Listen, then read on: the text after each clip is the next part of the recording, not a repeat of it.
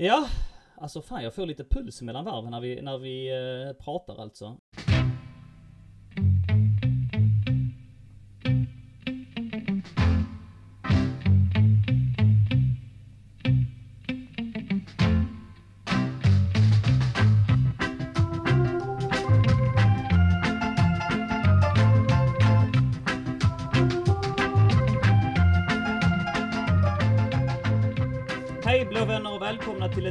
Avsnitt av CSS-podden, den enda svenska Chelsea-podden. Skapad av och manövrerad av Chelsea Supporter Sweden, den enda officiella svenska Chelsea-supporterföreningen med platinamedlemskap i Chelsea FC.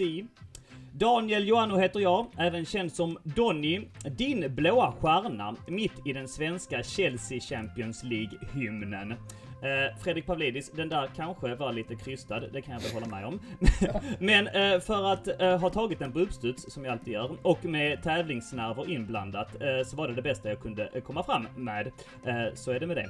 Fredrik Pavlidis, alltså här idag med mig. Talk to me, hur är det med dig idag? Jo men det är bra, jag har ju suttit min vana trogen morgonen och halva natten och skannat diverse eh, fotbollsnyheter och headlines då på fotbollskanalen där. Men eh, det är ju helt omöjligt nu dessa dagar att inte sätta på eh, mycket Chelsea-material också. Mm, mm. Och det är alltså eh, Fotbollskanalens headlines i blogg och i podd eh, som kommer ut varje vardag som eh, Fredrik Pavlidis rattar och som Kevin Bader, också vän av podden, är med på ett hörn med. Eh, va vaknar varje dag med det vet jag. Säg mig nu, som du är inne på Fredrik, mycket Chelsea dessa dagar. Är du nervös? Ja, idag faktiskt kände jag det för första gången på riktigt sådär, för det kändes väldigt nära av olika anledningar för att Mm. eh, diskussionsämnen ligger väldigt nära sånt som man eh, eh, är van att diskutera och känna när man själv är på resa. Det vill säga det har varit det här med biljetterna, det har varit Ja. med att det var lite stökigt nere i Porto igår kväll. Mm. Eh, Det, det har varit liksom vilken eh, tröja de ska ha på sig. Jag tänkte kunde nämna det, allt, allt, alla de grejerna senare. Men just att man, att man kommer ja, på något sätt nära det här och sen så är man i olika forum och det, man märker liksom hur andra också börjar eh, känna av den här finalkänslan och eh, det, mm, det, det, det kryper i, i nu eh, på morgonen så kröp det sådär riktigt nära faktiskt. Ja. Ja, jag kan bara stämma in i det och vi har mycket att ta tag i. Eh, och som ni hör, det är bara jag och Fredrik Pavlidis här idag. Eh, det, eh, och vi kommer göra vårt allra bästa för att prata upp den här Champions League sändning kan man väl kalla det. Det är alltså dagen eh, före dagen med stort D. Och eh, det är ett avsnitt med fullt blås på Champions League-finalen. Med de orden så välkomnar vi er till avsnitt 108 av CSS-podden.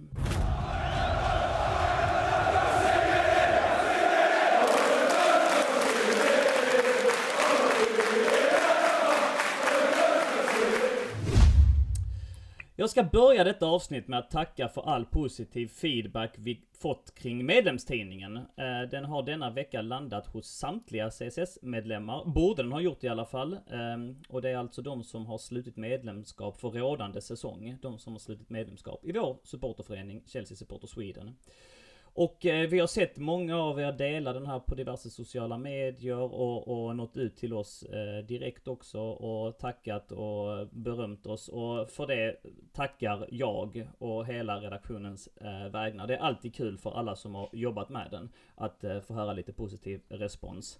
Har du fått medlemstidningen Fredrik? Jajamensan, i veckan fick jag den, eh, vad kan det ha varit, onsdags eller någonting sådant. Ja, ja. Kanon, då har den kommit fram till dig också. Mm. Jättebra. Min, min, Och- min dotter var så chockad. Hon äh, hämtade posten och det var inte räknat utan det var ett handskrivet kuvert där. Ja, med ja. Ett brev. Det är så ovanligt nu för tiden. Man blir Ja, eh, så glad och inte minst när innehållet är det det är. Mattias Henriksson äh, har, äh, jobbar hårt och old school för att distribuera den och även skrivit lite små personliga meddelanden på rätt många av kuverten. Så att nej, han, är, han är en riktig klippa. Men vad bra, då vet vi att den har nått fram. Har ni att ladda upp inför äh, Champions League-finalen alltså. Och eh, med det så slänger vi väl oss in i avsnittet. Och jag tänker som sagt, vi nämnde lite grejer här i introt. Eh, och du eh, har ju varit på många eh, finaler också Fredrik. Och jag har också varit på många finaler. Faktiskt inte Champions League-final med Chelsea involverat. Men vi var ju på Europa League-finalen tillsammans jag och du 2013. I detta fall så är det ju väldigt, som vi nosat på, konstiga omständigheter som blåser omkring här. Det är ju en are ett arenabyte. Det är eh, kapacitet förvisso, men bara 16 500. Eh, lagen då, Chelsea och City, fick knappt 6000 var att eh, dela på. Vi kan väl börja där, för just beträffande tilldelningen så har det ju varit stormigt, eller hur? Eh, du nosade på det in, inledningsmässigt och, och utveckla gärna eh, just det här skriverierna det har varit om de här biljetterna. Mm.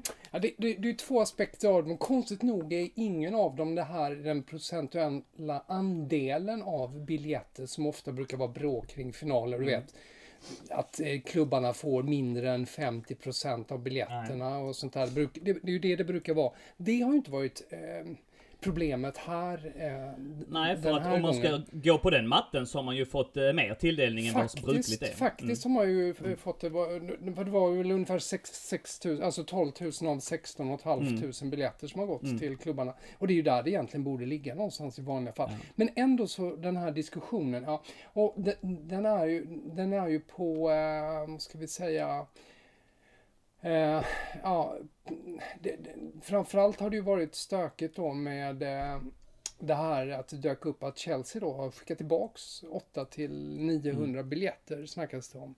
Uh, och det kan ju tyckas som märkligt och en del uh, har liksom varit hånfulla kring detta. Men bakom mm. det så ligger det ju en massa annat då. Eh, de här biljetterna, det, det, är ju då biljetter som eh, ingår i paket då och inte kan användas av klubben på annat sätt än i paket på instruktioner av Uefa förstås. Vilket det, är märkligt för att de har ju blivit ja. något LA Travel här mitt i alltihopa liksom. Ja. Alltså de har ju slått ihop det och sålt det som paket. Eh, alltså de ska egentligen distribueras till klubbarna, sen får ju klubbarna distribuera dem vidare. Det är så det bör ja, gå till ju. Ja, precis. Ja. Eh, men de har ju satt alltså procentuella krav då tydligen, eh, Uefa på hur det ska se ut. Eh, Chelsea Supporters Trust var ju, gick ut ganska tydligt med vad det mm. var som har gällt här. Eh, och mm. detta har ju, då ställt, har ju då skapat den här situationen då med att eh, eh det var inte alla som ville köpa de här svindyra eh, paketresorna ner med biljett då på upp till, alltså matchbiljett på upp till 500 mm. pund, eller 500 mm. euro.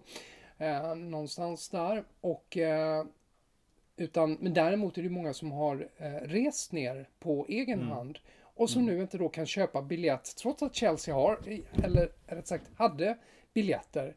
Mm. Uh, och det, det, så att det blir ju den här märkliga situationen att ja, intresset finns för biljetter men biljetterna går mm. inte att använda. Liksom. Det, det, det, det, är verkligen sjukt. Och det sticker ju ögonen ännu mer eftersom man gjorde den här, det här valet som Uefa gjorde att flytta matchen från Istanbul till Porto och, och, inte till London bara för att Uefa-folket inte skulle komma in, kunna komma in i den mängden till eh, London som de kan till Porto. Så eh, Uefa eh, har ju verkligen eh, eh, hamnat i svarta boken nu och det, mm. det, det sticker ju lite extra i ögonen efter att eh, det som var när Chelsea då eh, agerar mot Chelsea-supportrar, agerar mot Super League och, uh, när supportrar på något sätt liksom har visat sig vara de goda väldigt mycket i den här striden och uh, sen så får man direkt det här i ansiktet. Mm, mm. Nej så är det och, och många av de supportrarna uh, hade ju redan bokat, alltså en del supportrar hade ju faktiskt redan bokat biljett till Istanbul. Bara en sån grej. Sen så eh, bokar man då biljett till eh, Porto. Och det kan jag säga, det är en krokig resväg. Det är inte så att det är någon metropol där alla flygbolag eh, tillgängligt flyger på daglig basis flera gånger om dagen. Utan det är, är krokiga resvägar dit. Eh, även Lissabon är, är rätt svårt att ta sig till faktiskt. Och så sen så är det ju liksom allt det här med att resa i nuläget från oss då som är i EU eh, är det lite lättare men det är fortfarande jävligt krångligt med PCR-tester och, och, annan testning som ska ske på plats ifall du ska mellanlanda då i Holland exempelvis. Då krävs det utökad testning.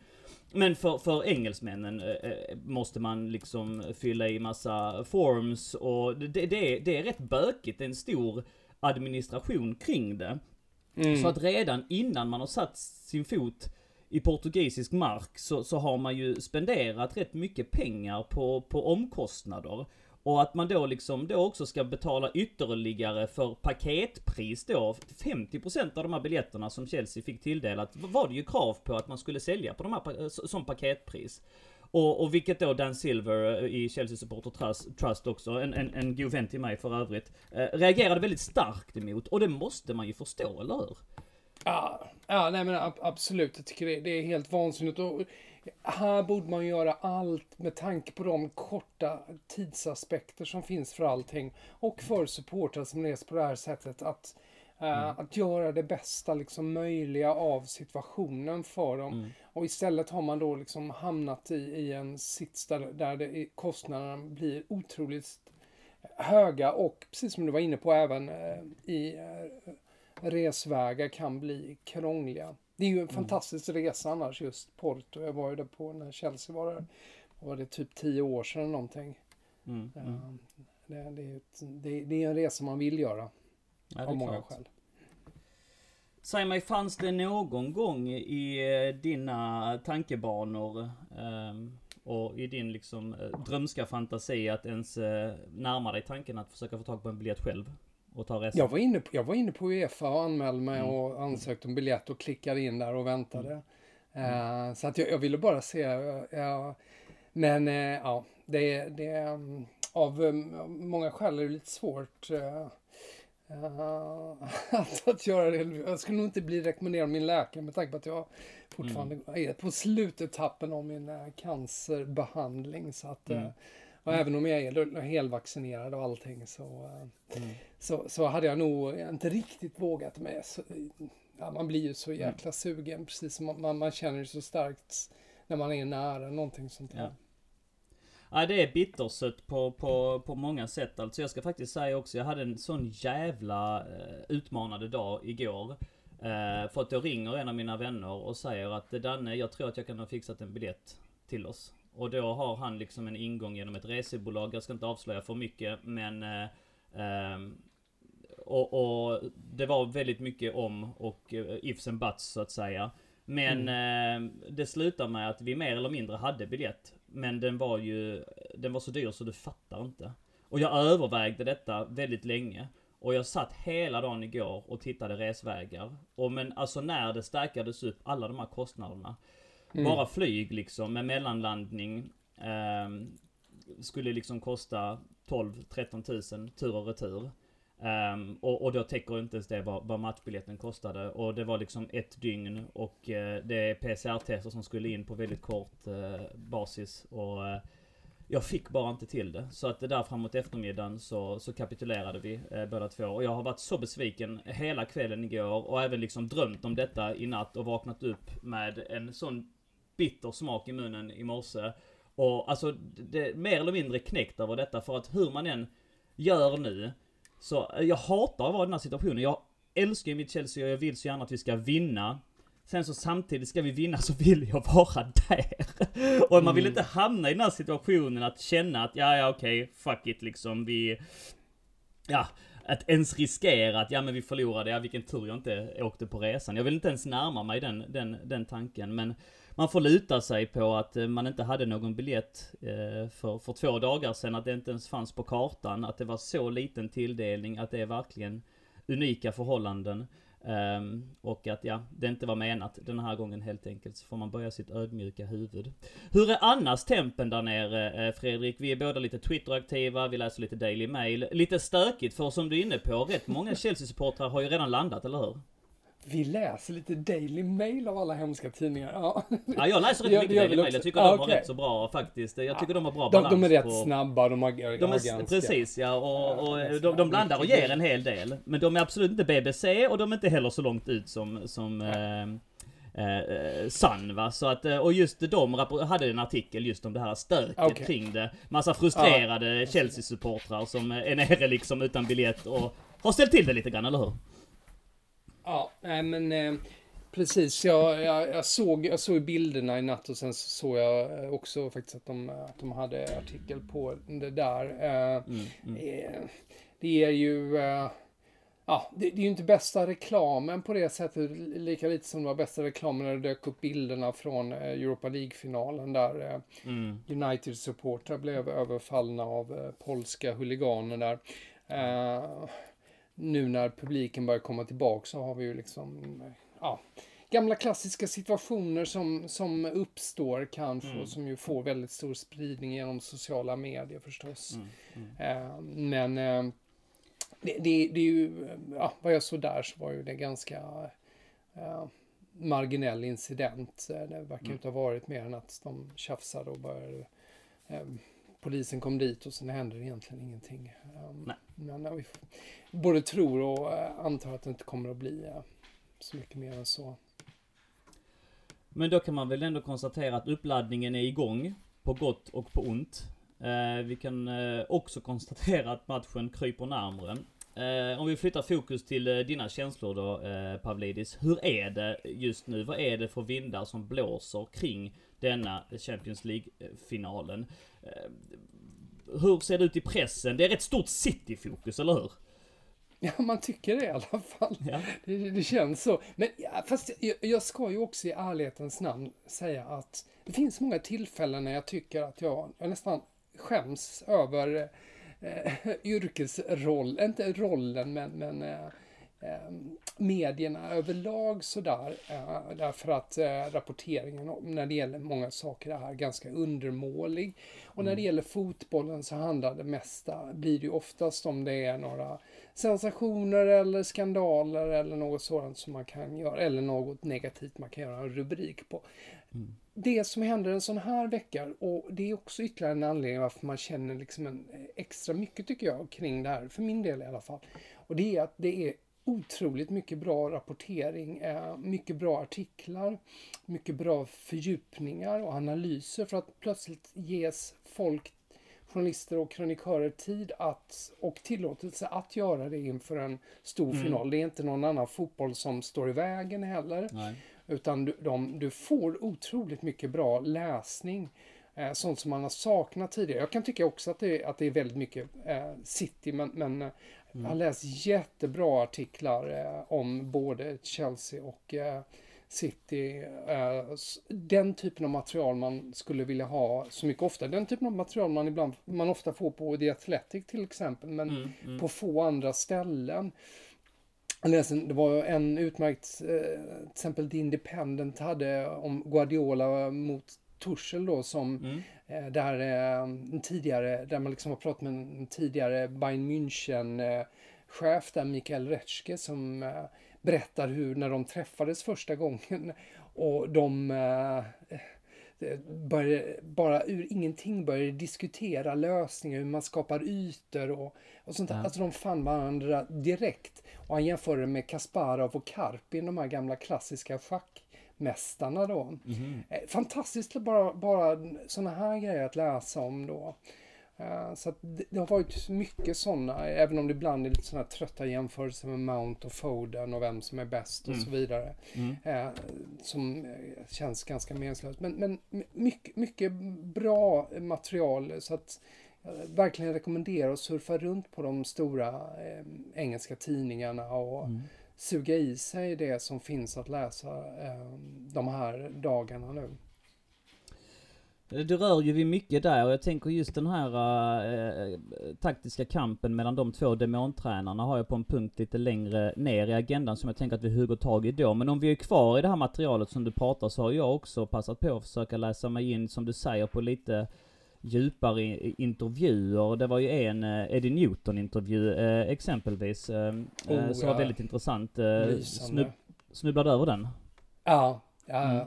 absolut. I Athletic-intervjun var det. Det var Atletic som gjorde den, ja, Ja, precis. Ja, mm. nej, eh, i, i, i, våra kretsar så, eh, jag ska bara googla fram vem det var som skrev den. För att vi, vi har ju vi också eh, rapporterat om just den intervjun eh, på vår eh, svenska fansida. Och eh, det är ett väldigt matigt material, men det är väldigt nyttigt och väldigt ingående. Och Eddie Newton, för de som alltså kanske inte eh, riktigt kommer ihåg eller kanske inte var intresserade på den tiden. Det vet vi inte. Det måste man ju också eh, kunna omfamna att så kanske är fallet.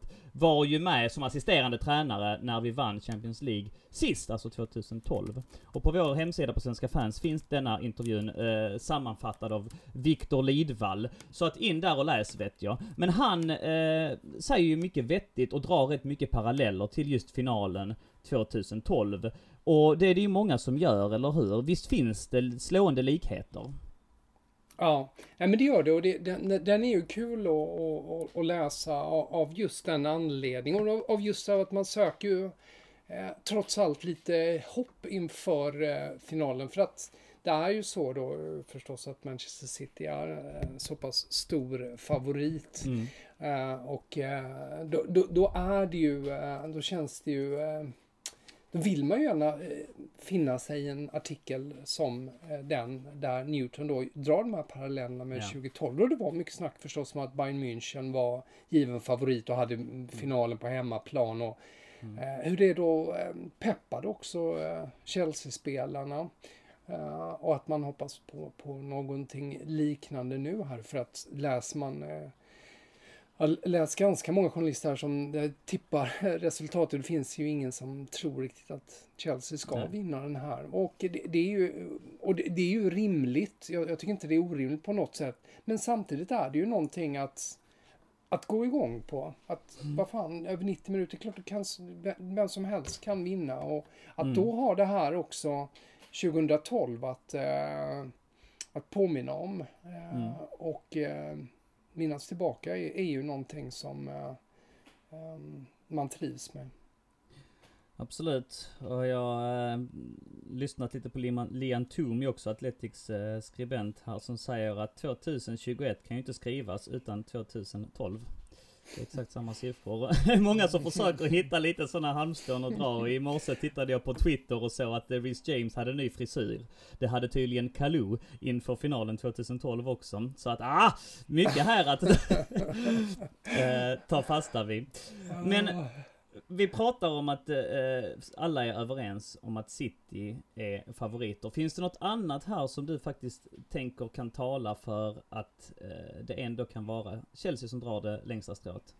Ja men det är klart, det, det, det är klart att det gör därför att man, ser man tillbaks på Champions League den här säsongen mm. och de otroligt starka insatser som Chelsea gjort och inte minst mm. mot just Atletico och Real Madrid så finns ju där, om nu de här spelarna inte var med om 2012 och, och, och har, eller har andra saker att eh, stärka sig med. Så de insatserna som de gjorde i de här matcherna, det är verkligen någonting att, eh, eh att finna styrka i inför en sån här match. Eh, sen så är det klart att, jag menar, det har ju ältats det här om att Chelsea vann de två senaste matcherna mot City och mm. alla, säger, alla säger att ja, men det är helt annorlunda nu och det är det, det är ett annorlunda City man, man kommer att möta och sånt där. Men mm. det är bara att gå till sig själv om du har slagit ett annat lag eh, tidigare som ansetts bättre. Så det är mm. klart att du för egen skull i alla fall känner, får lite självförtroende näring av det.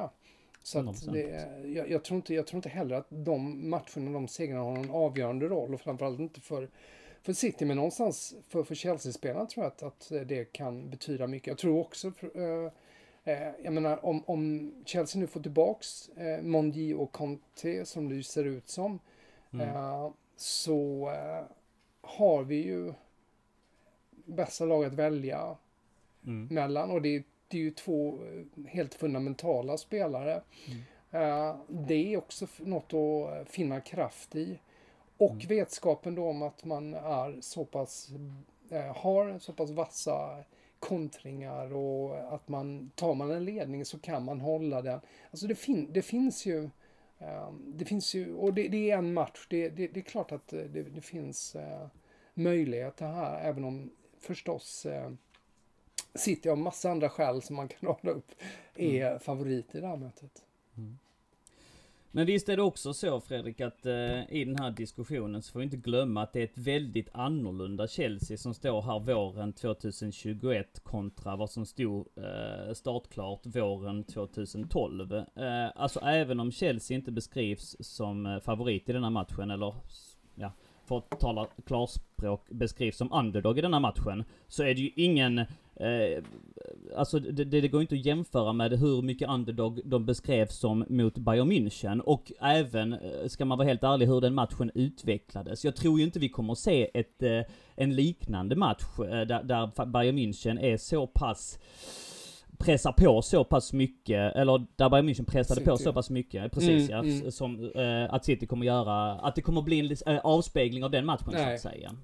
Nej, det, det, det är svårt att, att, se. Däremot kan jag ju se liksom, man kan ju se absolut att Chelsea skulle kunna förlora den här matchen stort. Mm. Funkar allting för City så, så, så kan det rinna iväg. Det, det är ju ingen tvekan om det och City, City är, det, det är ett fantastiskt lag när, Mm. Uh, och de har ju visat att de uh, över hela, över det här senaste säsongen att man väl troligen är uh, Europas bästa lag. Ja. Så att, så att det, mm. det, det, och det är, där är ju inte Chelsea, det finns ju för mycket frågetecken fortfarande. Men, men en match och så vidare, det, det, det kan hända något. Och, och jag, jag har absolut den känslan också att eh, Bayern München då, då var mycket större favorit. Eh, mm. Uh, även om då, där fanns ju det, där fanns ju den, eh, liksom, det fanns så otroligt starka karaktärer i laget, uh, i det Chelsea då, uh, som själva laget byggde på på ett annat mm. sätt nu. Även om tränarsidan inte var lika stark och taktiskt stark som mm. den är nu, så, mm. så hade man ju spelarkaraktärer som var finalkaraktärer också. Den, eh, det tror jag faktiskt är en sån grej som skrivs, eh, som historien stakar ut lite grann. För att, eh, ja, Ryan Bertrand, Salomon Kalou. Visst, Givetvis hade vi Didier Drogba, men alltså vi hade ju vår kapten på, på eh, mm. läktaren. Frank Lampard hade vi såklart också, Peter Cech. Det är klart vi hade stora karaktärer, men jag menar vinner vi den här matchen så kommer man hylla i framtiden karaktärer som Rudiger, som Aspilicueta, som eh, Mondi där bak, som Thiago Silva, som Kanté. Så att det, det, det tror jag lite grann eh, blir, eh, kan komma att bli efterkonstruerat oavsett vad resultatet blir. Så, om så, är, det, så, så mm. är det, det, därför man, det, det kommer ju i slutändan så kommer det ju bedömas över hur man klarar finaler, hur man vinner mm. pokaler. Mm. Och det var, ju, det var ju det som den, eh, det, det laget lyckades åtskilliga gånger med. Där mm. fanns ju så att även om, jag menar du hade John Terry avstängd, men du hade honom i, du hade honom i omklädningsrummets ja. väggar. Du hade hon, han fanns i truppen, han mm. var där och, och de spelarna, de hade den, det fanns mm. ju den eh, ja, det fanns i blodet där på ett annat sätt ja. än, än, vad man ännu har riktigt visat med, med den sammansättningen man har nu. Det kanske, och precis som du säger, skulle man lyfta sig, skulle man klara av det här, skulle sådana spelare som Aspilicueta och Rydiger som är ju de som kanske behöver leda laget på något vis mm. i det här. Om de skulle klara detta mot ett så favorittippat City är så absolut, då kommer mm. vi att höja dem många, många snäpp. Mm. Ja, och det finns mycket att ta fasta på här. Men jag tänker komma in till den här matchen, eh, Pavlidis, så är vi från två stycken helt olika bakgrunder också. Eh, och den tycker jag är intressant att diskutera lite kring. För att Chelsea kommer från måste-match, på måste-match, på måste-match. Och är inne liksom i ett stim av viktiga matcher. Eh, pulsen bultar. Eh, man, man har dessutom förlorat tre av de fyra sista matcherna. Eh, det har varit eh, fa Cup-final, det har varit måste-matcher om eh, att komma topp 4, nu Champions League-final. Man har blandat och gett minst sagt. Medan City har suttit på stranden, som man säger i England, eh, i tre veckor mer eller mindre. Vad tror du detta kan ha för inverkan på matchutgången? Ja du, där är ju också naturligt att tänka att utgå ifrån att City har ju egentligen haft perfekta uppladdningen. Mm. Det är ju den spontana tanken man har förstås, för de har inte behövt gå igenom detta. De har inte heller behövt gå igenom tre förluster på fyra matcher som Chelsea. Nej. Så sp spontant är det ju klart att det är en fördel för eh, City och City har ju liksom i alla de intervjuer som har varit med Guardiola på sista tiden och med City överlag sådär. De verkar så otroligt lugna. Mm. Och så att känslan är ju förstås att de kommer ju perfekt förberedda för den stora finalen. Men å andra sidan, det behöver ju inte vara så heller. Det kan ju, det kan ju vara så att man också eh, tappar lite i, i, intensitet, lite i skärpa. Det går, går lite för enkelt. Och eh, som sagt, skulle Chelsea kunna störa dem som kommer från den här lite brokigare bakgrund, bakgrunden nu. Eh, eh, om de då lyckas liksom störa harmonin i City, sätta en boll tidigt. Det, det kanske rör om mer då Mm. hos, eh, hos City än man kan ana. Nu, nu, jag greppar kanske halmstrån, men, men, det, det, Nej, men det- det, är, det, är inte, det är inte självklart att harmoni innan skapar vinnare när det gäller. Och det, som vi har sett med, vad kan det vara, inför ett VM eller någonting. Mm. Italien där ska det ju vara kaos Mm, innan mm. ett VM för att de ska lyckas i ett VM, annars Mm. går det åt helvete för dem om de visst, har lugn och ro och sånt där. Så att Mm. alla de här mm, eh, de, de, eh, de parametrar som man kanske använder sig av för vad som, vad som är harmoni behöver inte vara det som skapar vinnare. Nej precis, det finns väl eh, en risk här också att man eh, tappar fokus lite grann va. För att eh, när, när Chelsea har varit mitt uppe i, i denna uppladdning och eh, varit i zonen hela tiden så har ju fokus på Citys håll varit på någonting helt annat. Alltså sen det att de började, att de vann ligan så har de ju experimenterat jättemycket i laget. Man spelade med Scott Carson i mål mot Newcastle, vilket var jättekonstigt. Man, man har Mm. spelat in eh, Nathan Ake som inte har haft någon eh, tung roll. Ehm, man har, den, hela den här sista matchen har det ju handlat om Agüero och, och Pep Guardiola har stått på sidlinjen och bölat av hur fin människa. Alltså det har varit sånt, mycket annat eh, runt omkring och, och det har varit eh, Twitter-videos med cigarrer och kramar och vi, visst, ja återigen, vi kanske greppar efter halmstrån men det är klart att vi väver in detta när vi spelar in podd så här dagen innan. Ja men det är klart, det är klart och det ska, det ska vi göra. Va? Det, det kan ju också vara någonting, och eh, återigen om vi vänder oss till Chelsea så kan ju det vara någonting man kan använda där också. Eh, att eh, City har haft liksom, de har haft lugnt och harmoniskt och allting men vi är uppe i det. Vi har, Mm. vi har eh, vi klarar vår fjärde plats nu eh, och vi fick tacka andra nu. Nu är det liksom, nu måste vi göra något. Man är uppe i ett annat, i en, ett annat adrenalinstim på något sätt. Ja. Det, det, um, det är inte alltid det följer de mest logiska vägarna fotbollen, tack och lov. Nej, så är det. Så är det. Ehm, ja. Tuchel och Guardiola då, eh, Fredrik. Eh, vad, vad har vi att ta på där? Guardiola är ju mer erfaren av de stora matcherna, det vet vi. Tuchel har kommit in, eh, har haft mycket kortare tid att jobba med laget. Hur ser det taktiska spelet ut där och vad står det i pressen? Ja, äh, där tycker jag man drar ganska så, äh, sätter ganska stort likhetstecken mellan Guardiola och Mm. Tuchel. Jag, jag tycker Tuchel, och det har vi pratat om tidigare också, har fått väldigt mycket uppskattning i engelsk press. Han har fortfarande smekmånad där. Mm. Och äh, just den här att det finns någon slags sätt att jämföra Guardiola och Tuchel som innovativa, besatta av fotbollen, taktiskt Mm, eh, mm. duktiga.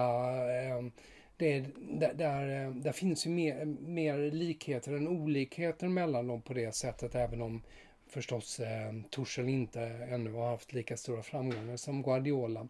Mm. Eh, så, så där känns det ju som, eh, som ett ganska jämnt eh, eh, när, när man läser eh, och den känslan jag själv har väl egentligen utan det handlar ju mer om ja, spelarmaterialet, både spets, framförallt spets men bredd också.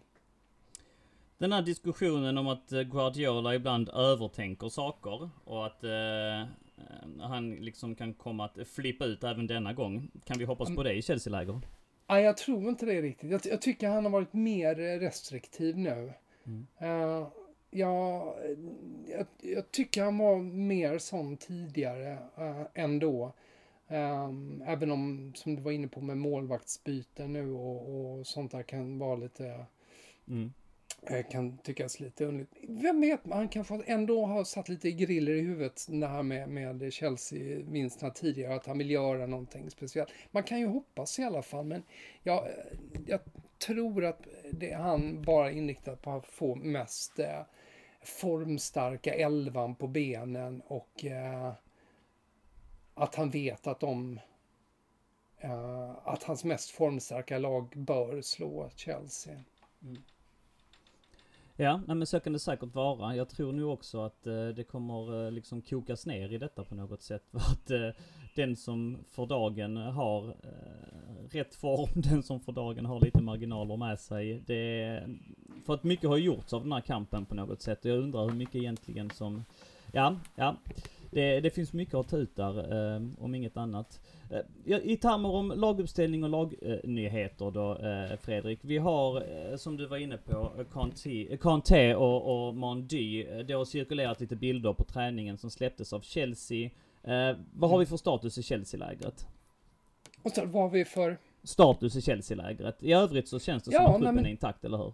Ja, men det gör ju det. Det gör ju det. Och eh, vi får väl anta att Mondino, i och med att det inte var någon allvarlig revbensskada, även om det har väl gjort lite ont, och att, eh, att han startar och eh, eh, jag antar att eh, även om att han kommer allt för att eh, för att eh, Mondi, eller för att Conte också kommer att starta. Mm. och det, det, är ju, det är ju superviktigt verkligen på mm. alla mm. sätt och vis. Uh, och i övrigt Vem har, är inte båda det egentligen då? Vad sa du? Är inte båda det egentligen? Alltså både Conte och Mandy. Är det inte superviktigt att båda av de två startar? Jo, jo det, är, det, det är det onekligen. Mm. Uh, det, vi har ju ingenting som kan riktigt jämföras med dem att ersätta med heller. Så att, mm. Uh, så definitivt. Sen vet jag att det har varit diskussion förstås vem uh, som i så fall uh, hur man ska göra med Kovacic då som ju inte mm. är har varit 100 procent och, och det troliga är väl då att det blir uh, Mondier och uh, med Jorginho. Mm, Conte och Jorginho menar du? Eh, Conte och Jorginho. Ja, Mondier yes. vore ett uh, ja, det intressant konstigt. drag. Ja. ja, ja. Nej men det vi eh, har ju sett är ju att Conte eh, stod helt över säsongsavslutningen mot Aston Villa. Och att han eh, blev utbytt eh, matchen innan dess. Och eh, har eh, då alltså när han blev utbytt eh, skylt på att han blev Alltså att det inte riktigt var någon skada men att det var lite känningar, att det kunde vara en skada och sådär va. Men eh, Alltså han kommer ju spela den här matchen. Nu har han gett en intervju också eh, i dagarna om sin fysiska form. Det finns ju, alltså han spelade ju halvskadad i Europa League-finalen. Det finns ju ingen möjlighet att han kan komma att stå över, eller hur Fredrik? Nej, det borde ju inte vara det. Det borde det inte vara, eller hur? Nej, så då är det ju nej. frågan om vem som spelar bredvid honom. För att exakt som du är inne på, så har vi ju två stycken minst sagt ojämna pjäser där va. Jorginho blandat och gett hela säsongen. Har haft, alltså jag, jag måste säga att den skiten som stängs på Jorginho tycker jag ibland är lite obefogad. Men att han har väldigt höga toppar och väldigt djupa dalar, det tror jag inte det finns någon annan i Chelsea som har, som kan blanda och ge så pass mycket som han. Kanske Christian Pulisic, men, men i övrigt så tycker jag att Jorginho är lite en klass för sig där. När han är som bäst, då kan han slå de avgörande passningarna, han kan till och med se brytningssäker ut. Och han är ett mm. fantastiskt komplement eh, med, med Conte. Men när han är som sämst, som mot Aston Villa senast, så eh, ser han ut som en juniorspelare. Um, ja, det, det är ja. ju det som gör det så svårt att tycka om uh, Georgino. Det är ju det som gör att folk skriker efter att han ska säljas emellanåt. Och, mm. Mm. Ja, det, ja, det var, men, men å andra sidan, när, du var inne på det också, han har ju de topparna och han har ju han tillför ju någonting när han är bra till mm. laget. Mm. Så att ja, ur en tränarsynvinkel, synpunkt med Kovacic eh, ännu inte hundra så är det ju, känns det ju ganska givet. Nej precis, för att det är ju den andra punkten där Kovacic va, att han sen han kom tillbaks från skada har ju också blandat och, och, och gett. Och mm, hållit på att sätta oss i riktigt risiga situationer. Ja. Eh, med sin han är ju en bra spelare men det, alltså han är en spelare som är lite som ett maskineri. Han måste ha lite matcher i ryggen för att kunna nå sin bästa nivå. Um, och eh, när han är i eh, ur matchform eh, då visar han prov på förmågor som inte har på en fotbollsplan att göra. Ja. Ja, nej det är den... Ja, det... Det är svårt. Det är, jag kommer att tänka på... Uh, vad heter Jag glömmer helt bort. Bara för det. Uh, Bill Gilmore. Ja. Mm. Uh, slog mig också bara att... Uh, mm. Att där har man ju egentligen... Det, det är ju ingen... Han, han, han var ju med senast mot City och sånt. Så mm. att han, där finns ju ett sparkapital men det är ju inte en, en, en, spelare som man kanske plockar in i det här läget riktigt. Nej, vi måste ju ha någon eh, liksom, logik kring resonemanget till uttagningarna. Mm. Eh, längre ner, nu började vi på, i, i mitten av, av, någon anledning, men längre ner Pavlidis är jag lite intresserad av din take på, jag tror att backlinjen, de tre, eh, att, att det kommer ju bli en, eh, alltså en, tre centrala och så två ytterbackar. Eh, det vågar jag slå fast. Men, men Thiago Silva, eh, Rydiger känns självskrivna för mig, även om det har funnits vissa rop, exempelvis från Matt Lahr på Telegraph, om att eh, Christensen borde gå in istället för Thiago Silva. Men det, det, det håller jag inte med om med tanke på Thiago Silvas rutin, hans hunger. Han var i Champions League-final förra året och förlorade den. Jag tror att han kommer liksom, att det betyder väldigt mycket för honom. Så jag tror att han kommer gå in där. Men sen är men, frågan, ja, ja, ja flika in. Nej men vill, vem ville Matt Law, vem ville han ha i, alltså Kristensen istället för? Thiago Silva. Det låter märkligt. Den är märklig, eller hur? Ja. Mm. Mm, nej, jag håller Verkligen. Med. Om det är någon, någon gång man vill ha Thiago Silva så... Så är det idag, ja. Mm. Mm. Så är det.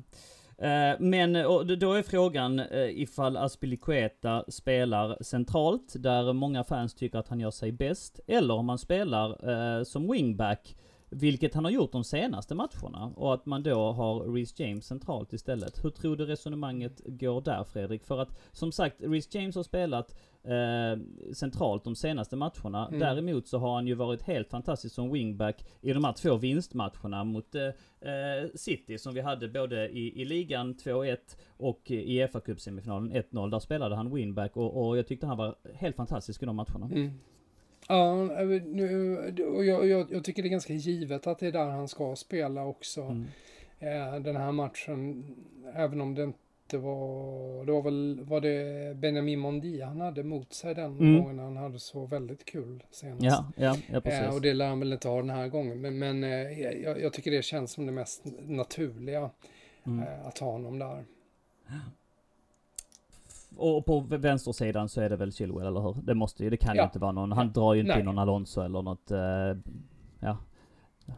Nej, Nå någon nej, annan, eh, Palmeri kanske? Nej, nej, nej, nej. Mm. Då är det bara en lagdel kvar som jag hade velat ha din take på. Vad gör vi framåt? Ja, vad gör vi framåt? Mm. Ja, den, den, är, den, och det, på något sätt är det väl ganska symptomatiskt därför att där har vi ju fortfarande inte hittat någon eh, vinnande formel. Vi har inte hittat den där Eh, det här givna konceptet för att du ska, eller Torshäll har inte hittat det för att han ska Nej. få anfallet att funka. I alla fall inte producera i form av mål. Eh, och därför, då det, blir det ju också ganska symptomatiskt att vi eh, famlar lite kring, kring mm. vilka man, man vill, vill ha med då förutom, eh, förutom Mount och Ja, han är väl självskriven va? Mm. Mm. Mm. Uh, och sen, sen är det svårt, men jag, jag, tycker det är omöjligt att inte ha med uh, Timo Werner faktiskt nu.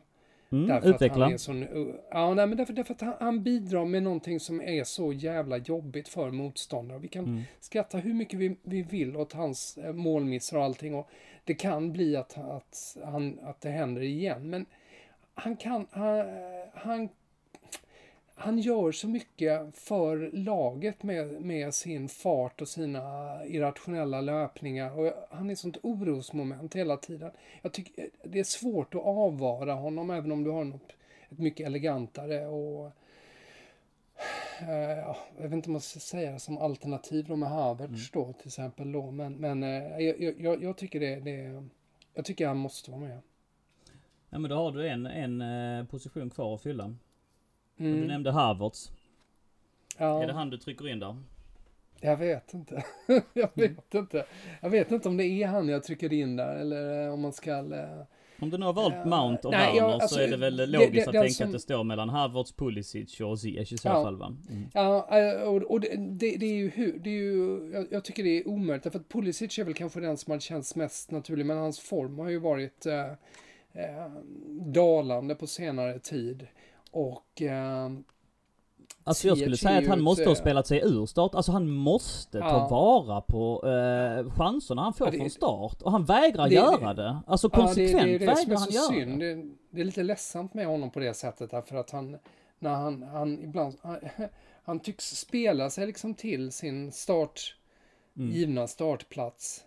Mm. Och sen så lyckas han på något sätt spela sig ifrån den. Varje gång. Ja, Senast det- mot Aston Villa också fick han hela matchen, gjorde inte något eh, rätt Nej. egentligen alltså.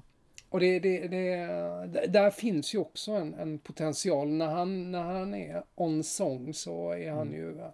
Men det, det är ju likadant, Ziyech är ju också så oberäknelig. Jag menar, han har ju också spetsegenskaper som skulle kunna vara fantastiska i den här matchen, men han Mm. eh, levererar ofta inte heller. Nej. Jag kommer ihåg, kommer du ihåg de här träningsmatcherna, hans första träningsmatcherna? Ja, Han var så helt fantastiskt. bra. Mot Brighton där, jag hittade Werner. Det Ja. ja. Mm. Han var helt magisk med sin vänsterfot och sen så skadade han sig. Där. Ja, jag vet inte, han har ju liksom aldrig riktigt kommit helt och fullt till sin rätt. Vem skulle du ta då? Nej, men jag tror att eh, nu när vi diskuterar kring det så tror jag att eh, Mount, Werner och Havertz eh, kommer starta fram. Och jag tror att det är så jag hade formerat laget också faktiskt. Mm. Så att jag tror att det är där. Och så, för någonting som slog mig, jag och farsan kollade på eh, Aston Villa-Chelsea och någonting som slog mig där i andra halvlek var att vi har ingen att kasta in. Vi måste Mm. liksom pressa på nu. Och man har, vi har liksom inte, jag, jag nu, nu slutade det med att vi bytte in Kai Havertz och Hakim Ziyech, men det är inte folk som, det är inte Joe Cole. Som kan gå in och, och, och röra om i grytan. Jag, jag skulle vilja säga att till och med Callum Hudson-Odoi är inte på den nivån. Va? Man, man, man blir inte livrädd när han byts in, utan han kan vika in, men ofta hamnar skotten på 47 bänkraden. Det är liksom inte någonting från bänken som känns att den här killen kan gå in och vända matchen för oss, om inte Pulisic sitter där. Förstår du vad jag Mm. menar? För då kan Ja. man komma in och få en annan eh, nivå på det. Ja, det är klart du kan slänga in Giroud och bomba liksom bollar in mot honom, men den här irrationella spelaren som kunde dra sin gubbe när det står liksom, när motståndarna står med 10 man och, och, och blockerar på eh, straffområdeslinjen. Den som behöver liksom ta en, en eh, överstegsfint för att dra den åt sidan och skjuta den. Den killen finns liksom inte på bänken. Så därför så tror jag att Mount, Werner och Havertz bör starta och att vi bör ha Pulisic Mm. på bänken eh, i den rollen. Fattar du det resonemanget? Ja, ja, jag kan, Ja. jag kan köpa det. Jag kan eh, köpa det, absolut. Vårt stora problem framåt Fredrik är ju annars att eh, vi är inte kliniska. Och eh, Matt Lahr pekade på detta också att det innebär att försvaret måste vara fläckfritt. Och i våra senaste fyra matcher har det inte varit det. De har gått bort sig lite. Eh, Reece James för allt han är värd. Och man kan alltid hävda att den här målet vi släpper in mot Leicester, att det är hans och så vidare. Men det är han som eh, slår bort den bollen. Och, och, när, och han är svinbra, Reece James, men man har inte råd med de missarna när anfallet inte är kliniska. Förstår du vad jag menar? För man blir så hårt straffad där bak om man går bort sig, om man inte spelar fläckfritt i backlinjen och i det defensiva mittfältet och från målvaktshåll. Så, så, så, så har man liksom inte något annat vapen. Det var Matt Lars resonemang. Eh, kan du relatera till det?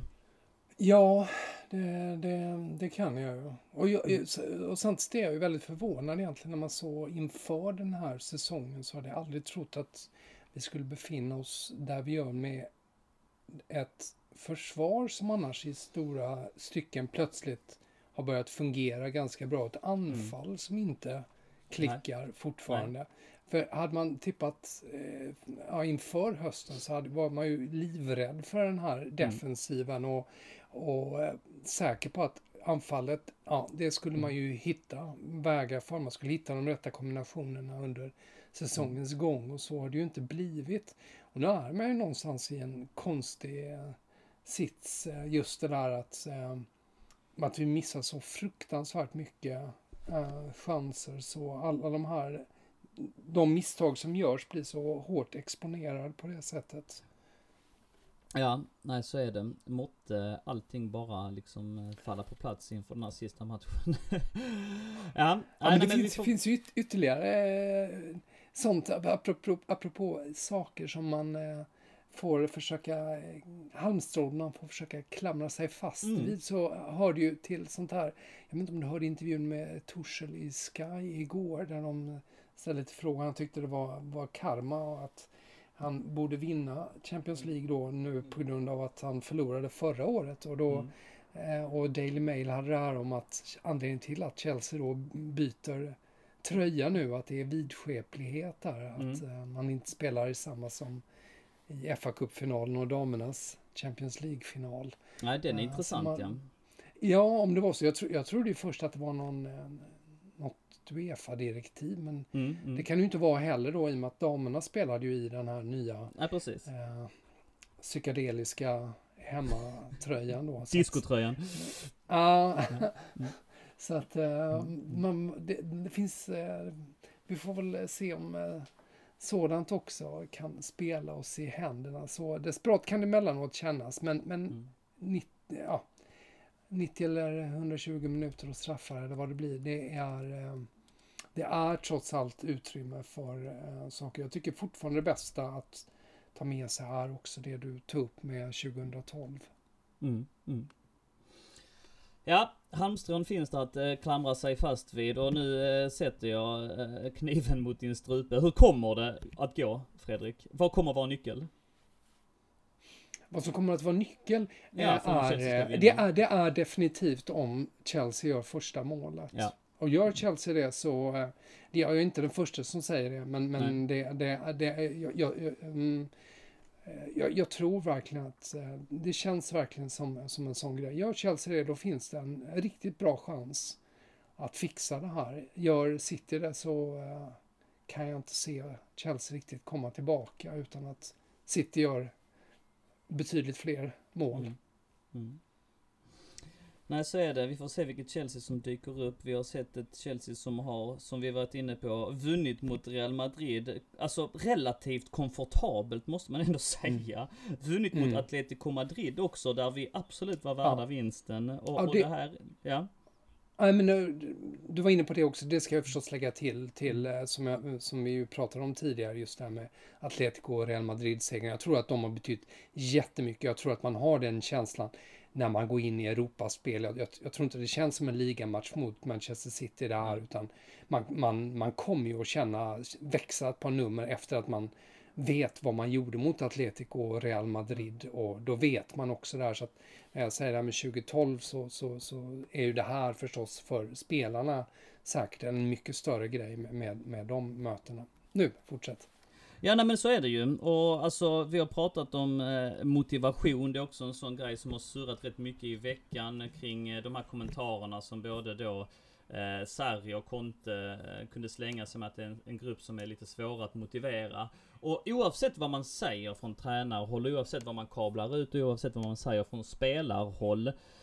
Så eh, att spela den här, alltså om du har du kan inte piska upp alla matcher till måste-matcher. Det är någonstans levande varelser detta och det är liksom eh, psykologiska aspekter som går in. Eh, har du då liksom att du spelar mot Aston Villa i en måste-match, du kommer inte kunna jämföra det mot en Champions League-final. Du behöver egentligen inte som ledare gå in och göra mycket mer för att motivera folket för att vara redo för en sån match, för att den motiverar sig själv någonstans va.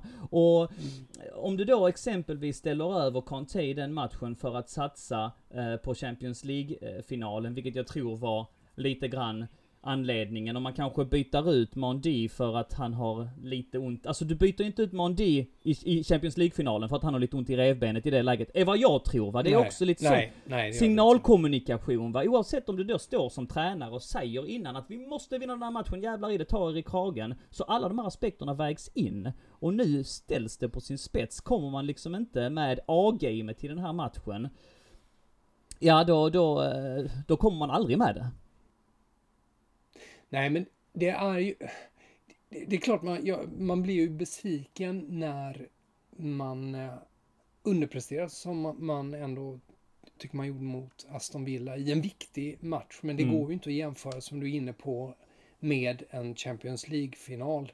Mm. Eh, det, det är så helt andra mekanismer. Och jag menar för alla fotbollsspelare nu så är ju drömmen någonstans, det är ju Champions League-final. Mm. Det, det är ju det finaste för dem som man kan vara med. Så kan vi tycka vad, vad vi vill om allting och om att ligan alltid är viktigare och allt det här. Mm, men men, mm. men för, som spelare så är det här det, det största. Va? Så att det, det- och det är även för en tränare. Du, Mm. det, är det, här, det är det här du vill. eh, Du sätter ett outplånligt avtryck om du vinner en Champions League-final.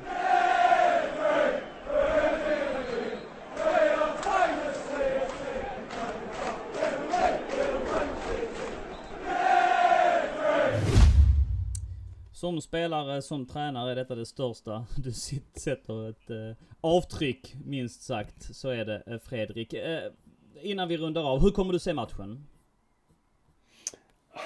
Jag, jag har faktiskt inte bestämt mig riktigt ännu. Jag, jag, jag är eh, lite skrockfull eh, kring allt sånt här och jag, jag, jag har funderat på att se det med min, eh, med min bror då. Mm. Men eh, eh, jag, har, jag har inte riktigt vågat ta ett beslut om hur jag ska göra eller om jag ska gömma mig i ett hörn det och, och titta med ett öga. Jag kan mycket väl göra så när, det- när det kommer till, till en sån här match. Du då?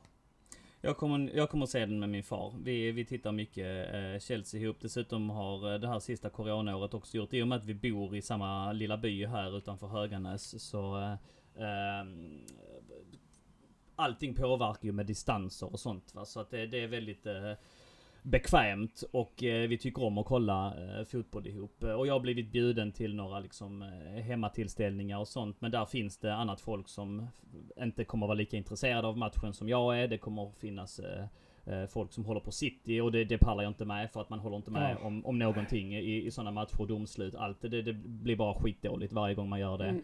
Eh, och, och hade det varit så att pubarna hade varit öppna till efter klockan halv nio så hade jag mycket väl kunnat tänka mig att se det med några kompisar på puben. Men eh, så är ju inte fallet. Så att eh, det kommer att bli så. Ehm, och och det, det, det ser jag fram emot.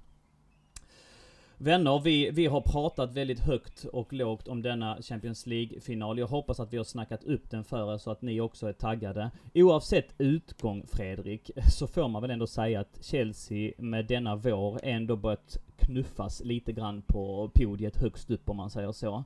Eh, innan vi avslutar, vi måste knyta upp säcken snart för jag vet om att du har en deadline också att att förhålla dig till. Men vad är det senaste om framtiden? Alltså sommaren vi går till mötes, utsikter inför nästa säsong och så vidare. Ja, jag, jag tycker det har varit väldigt stillsamt ändå. Det har ju givetvis, jag menar Chelsea kommer ju att förekomma i alla silly season-diskussioner. Inte minst därför att eh, av allt att döma så finns ju eh, pengar till skillnad från i de flesta andra klubbar. Så att så fort en Harry Kane dyker upp eller en Lukaku dyker Ja. upp i eh, silly-svängen så dyker ju Chelseas namn upp.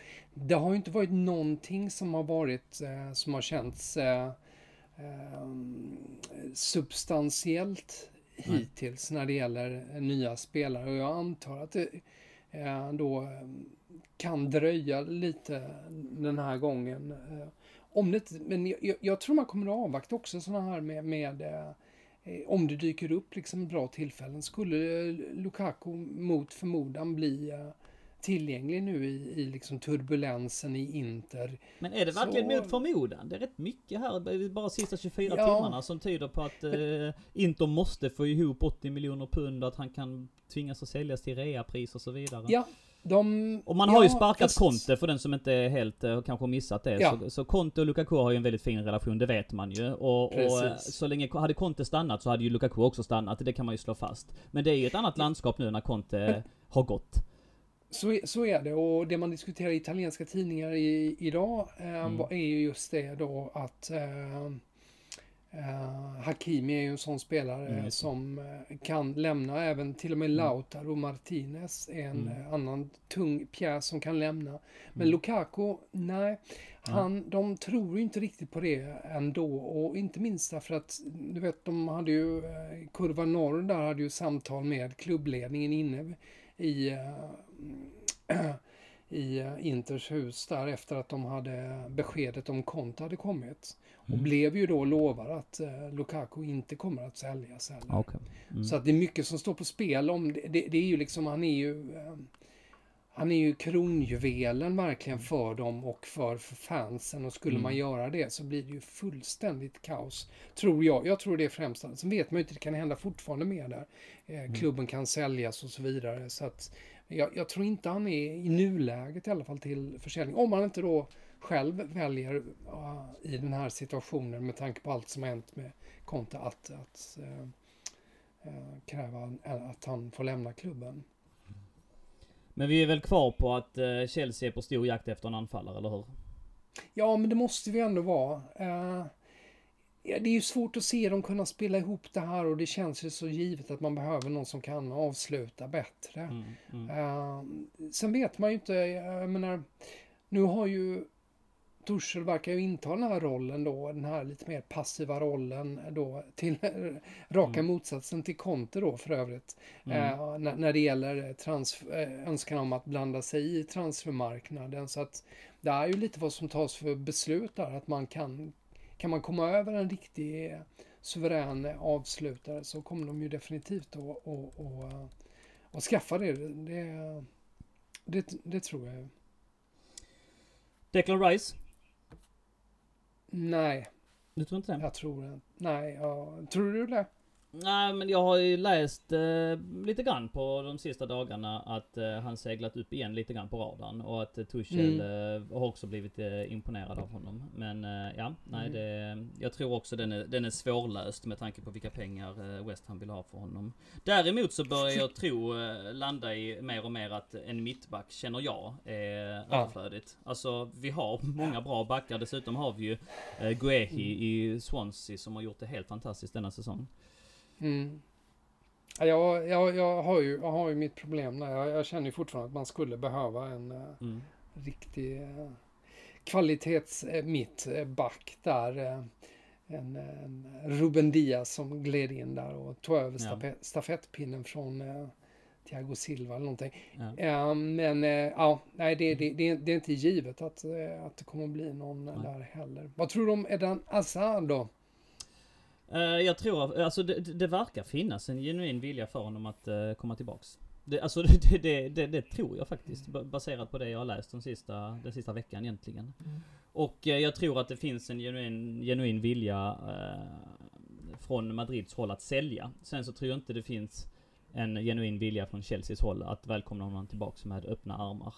Eh, och kanske inte för de pengarna. Hade det varit för 25-30 miljoner pund kanske man hade sett symbolvärdet. Vi har sett ibland återvändare liksom lyckas. Man kan ju ändå titta på Drogba som ett, ett rätt bra exempel. Han kom tillbaka och, och vann ligan. Inte i lika tung roll som han hade tidigare, men, men ändå. Um, och, och jag gillar en Hazard ur ett rent personligt plan och det är klart att han, han är en spelare som hade liksom eh, på, på, sina, på sina toppar eh, gått in och gjort det jävligt bra i, i, i denna eh, offensiva mitt som vi har i den, i den truppuppställningen som vi har där uppe. Eh, sen så är ju frågetecknen kring hur eh, mycket han har tappat, hur skadebenägen han är och så vidare. Så att ska jag väva ihop alla de bitarna så är väl det logiska resonemanget att det inte blir av. Vad tror du själv? Mm. Nej, jag, jag tror inte alls på det. Jag tror inte det skulle vara så särskilt lyckat. Nu har Nej. vi liksom ett fint avslut med den Hazard och Mm. fått de bästa åren med honom. Jag, jag Mm. Eh, tror inte alls på det. Vad tror du om det här? Man bollar upp den här. Tuchel eh, och Chelsea vinner Champions League. Eh, Barcelona eller Real Madrid kallar på Tuchel. Skulle han lämna då? Nej, det tror jag inte. Det tror jag faktiskt inte.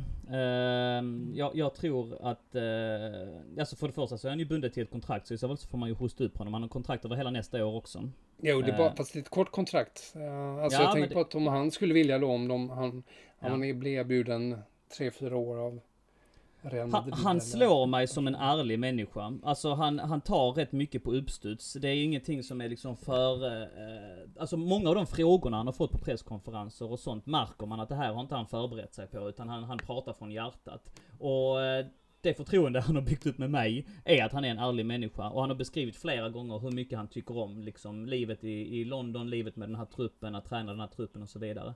Så att jag hade blivit väldigt eh, förvånad eh, ifall, det, ifall det hade hänt faktiskt. Men visst, de positionerna ska ju fyllas. det verkar ju onekligen som att eh, Koman också gå ju så att, eh, men där tror jag att, eh, att Savi kommer in. Han har ju ett utgående kontrakt med sin arabiska klubb som han, han tränar just nu. Det är i Dubai är det va? Ja, jag tror inte han kommer den här sommaren. Ja, jag tror att det finns vissa tendenser som, som ja. kan göra gällande att han redan kommer här. Och så då, eh, men sedan så kommer ju det behöva fyllas eh, av någon, absolut. Eh, men det får vi spara till en annan podd, Fredrik. Vi svävade ut lite här framåt slutet. Ja, ja jag vet, jag vet. Det, Varför det är inte? Mycket mer, det är mycket mer Chelsea-relaterat när det handlar om stora spelare och stora tränare. För de flesta mm. har på något sätt passerat genom portarna på vår fantastiska hemmaarena.